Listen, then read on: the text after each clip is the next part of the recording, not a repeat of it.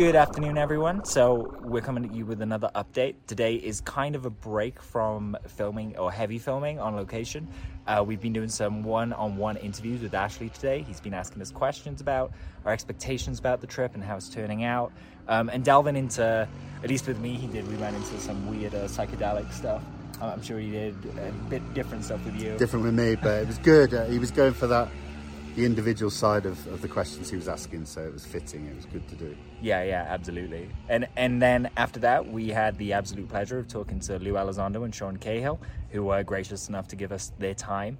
Uh, we spoke about the cases we're working, and amazingly, we introduced uh, a couple of people who were here, and there were mutual friends involved. So it's a it's a kind of small world.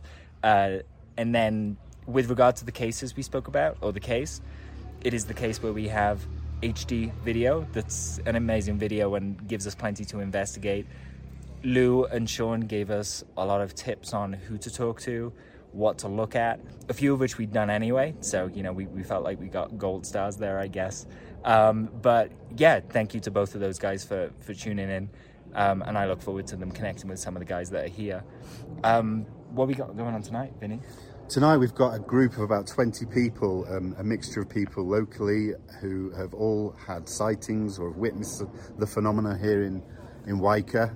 So it's going to be great having a party, a few drinks, but just chatting with so many people about the phenomenon, about UFOs in general, and, and what's been happening here.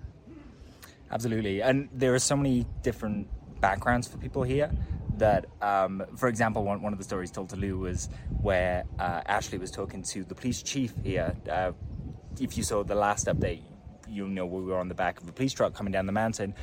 And during that, Ashley spoke to the essentially the chief of police here and asked him about the lights and got a tut.